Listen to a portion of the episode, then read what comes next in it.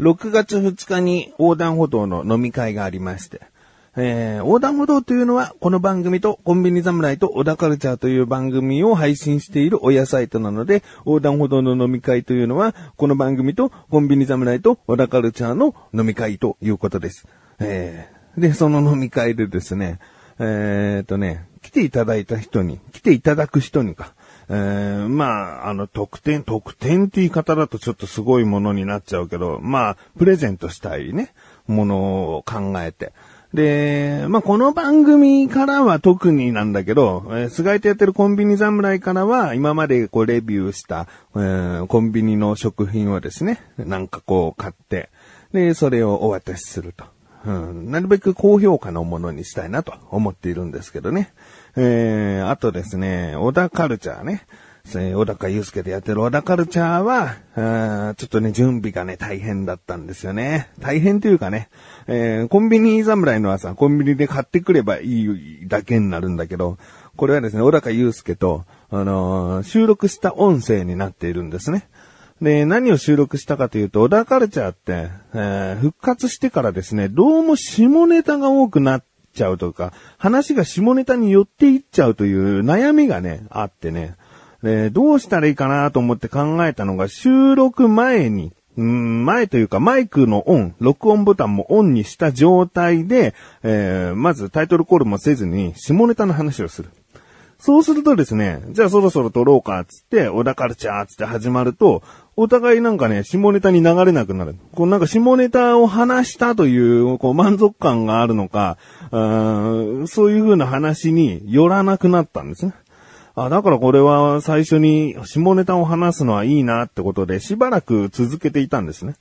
でもこれは本編始まる前の雑談としての下ネタトークだから、まあ別にお蔵入りというかさ、お届けすることのない音声データになるわけなんだけど、まあ、今回ね、この音声データをですね、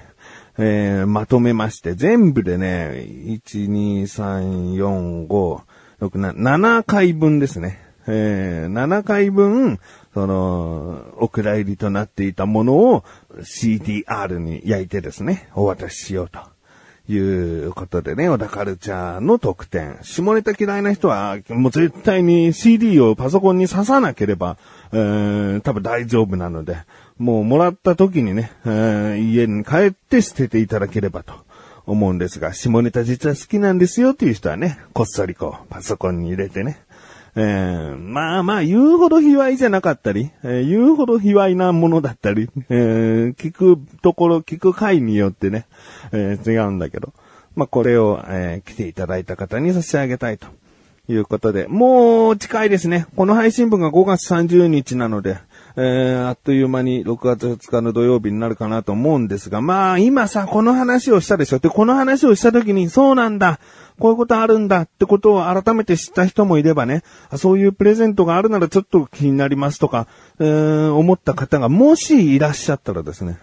えー、5月30日中であれば、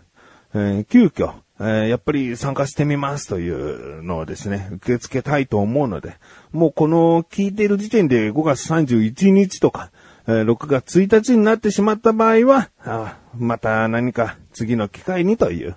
ことになります。うん。まあ僕としたらね、えー、そういった飲み会、えー、楽しみだなと。うん、もうね、僕の仕事上、こう、付き合いでも飲み会ってないんですよね。うん、もうたまに高校の時の友達とお酒飲みに行くとか、うん、そんぐらいのことしか、えー、飲むってことがないので、えー、今回はね、ちょっと楽しみだなと。小高がね、お店をね、ちゃんと探してくれたんですよ。えー、っとね、土曜日ってね、なかなかなかった。何がないって飲み放題が3時間っていう条件を小高に言ったんですね。まだ条件ありますけどね、3000円から4000円以内に、まあ、飲み放題だからそれ3000円以上はしちゃうなと思うから3000円から4000円以内。で、飲み放題。で、3時間の個室というね、えー、そういう条件でね、調べてもらって、で、場所は横浜駅周辺ですから、うーん、なんとかね、あって、本当にね、土曜日に3時間っていうのがね、結構厳しかったね。だいたい、えー、と、こう探していくと結構3時間飲み放題コースとか書いたんだけど、下の方に注意書きで、金、土、祝日は2時間までとかね。だからもう休みの前日とか、この繁盛する日は、え、2時間までだよ。3時間は無理だよっていうお店が多かったんだよね。うん、でもなんとか探してもらってね。うん。あの、お店を見つけることができて。もう準備万端と。えー、もっとバタバタするかなと思ったらね、結構ちゃんと準備ができたので、よかったなと思います。えー、先ほども言いましたが、5月30日中に聞いていらっしゃる方、えー、日付がまたぐまたがないの、その深夜12時じゃもうダメですか？とか、ね、厳密に言えば5月31日の深夜0時ダメですか？うん、まあギリギリ大丈夫かなと、朝方までなら大丈夫かなという感じなので、えー、まあ送ってみてください。メールとかツイッターのダイレクトメッセージとか、えー、そういったところで送ってみてください。ということで、最近36歳になった自分がお送りします。菊池のなだらか向上心。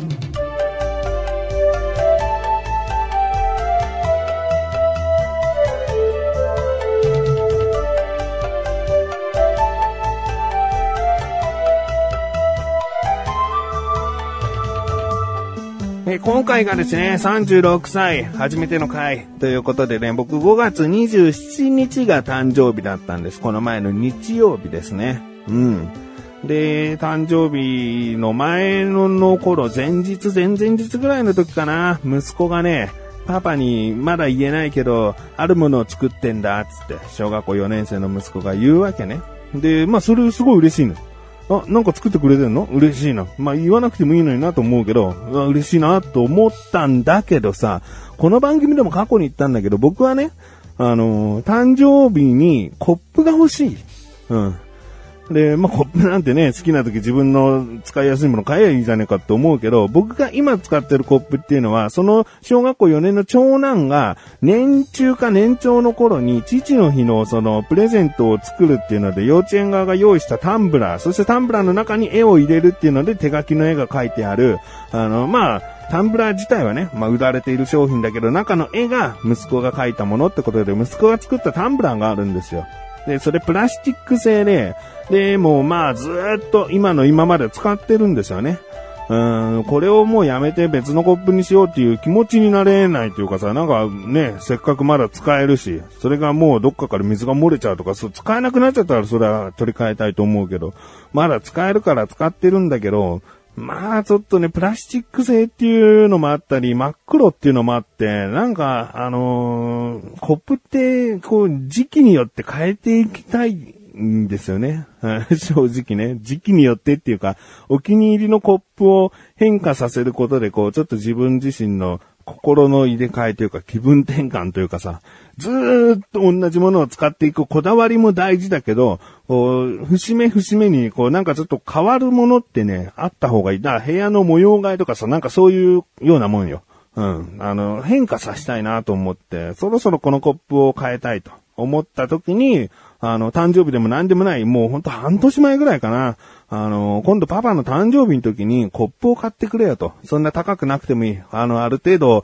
飲み物が入るね、高さのあるコップだったら何でもいいから、買ってほしいな、つって。で、息子のお金でね、もちろん買ってもらうことになるけど、あの、うちはお年玉とか全然親が回収するシステムがないから、お年玉全部子供にボンとこう、えー、渡しているので、そこそこ持ってるんですよね。そこそこ持っていて無駄遣いもしていないから、まあまあそこからのさ、1000円未満ぐらいのお金、パパに使ってくれてもいいんじゃねえかなと思って、コップを買ってくれよっていうことを言ってて、で、どんなんでもいいのどんなんでもいいよっつって、そのなんか自分がこうかっこいいな、これパパ使いやすいんじゃないかなもう自分の感覚でいいから、なんか買ってよっつって。そしたら、その今使ってるこの幼稚園の時に書いてくれた絵のコップは、あの、しまっておくことにするから、それでもいいっつって、いいよ、じゃあ買うねっていう話をしてたんですよ。で、誕生日が近づいてきたでしょ？自分の誕生日の2、3日前に息子が作ってるんだよ。ね？何、何を作ってるのかわかんない。決してタンブラーじゃないよね。タンブラー作れないよ。さすがに。うん。だから、なんか作ってるんだって言うんだけど、あれ？って思って、なんか忘れてないかなっていうのをちょっと言ったんだよね。うん。その作ってるんだよってのは嬉しいよって言ったんだけど、でも何か忘れてないかなーつって、ん？何？何？っていう。思い出せない？誕生日にパパに、ん思い出せない？って言って、もう完全に忘れてたんだよね。ほら、パパにコップ買ってくれるっていうの言ってなかった？つって。あ、そうなんだけど何買っていいかわかんないからさ、っていう言い方をして。いやー、完全に忘れてたじゃん。完全に忘れててさ、そのなんか、言い訳をすぐに口に出した、その、まあ、小学校4年ですからね。あのー、ずっとさ、古速な手というかさ、分かっていたけど、どういうもの買ったらいいか分かんなかったから、っていう言い訳をしたのがね、ちょっと、こう、ムッと来てね、うーん、じゃあいいよいいよ。まあ、タンブラーか変わってくれなくていいからって言って、その場を後にしたんですね。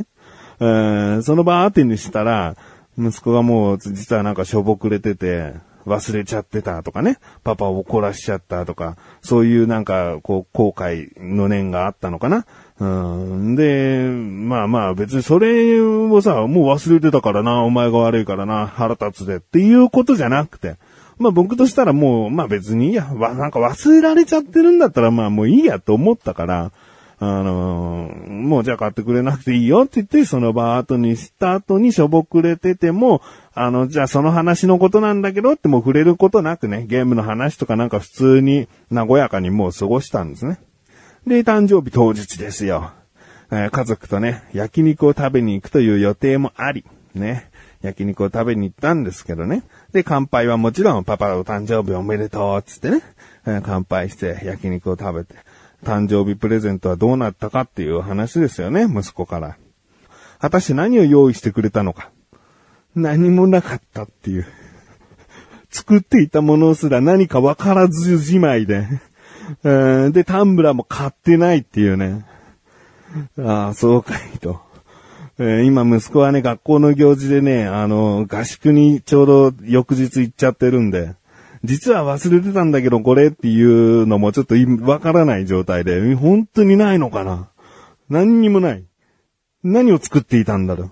う？うーん。で、なんだかんだ神さんがね、こう根回しして、こうタンブラー用意してくれるかなと思ったんだけど、何にもなかったな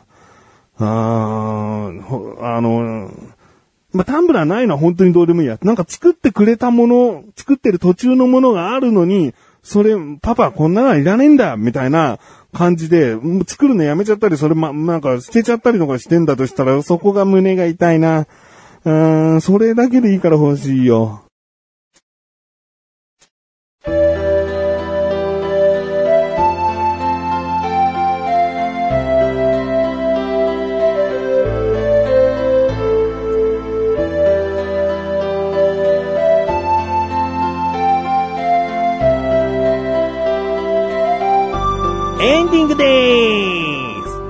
次回ね、ね息子が学校の行事から帰ってきたらね、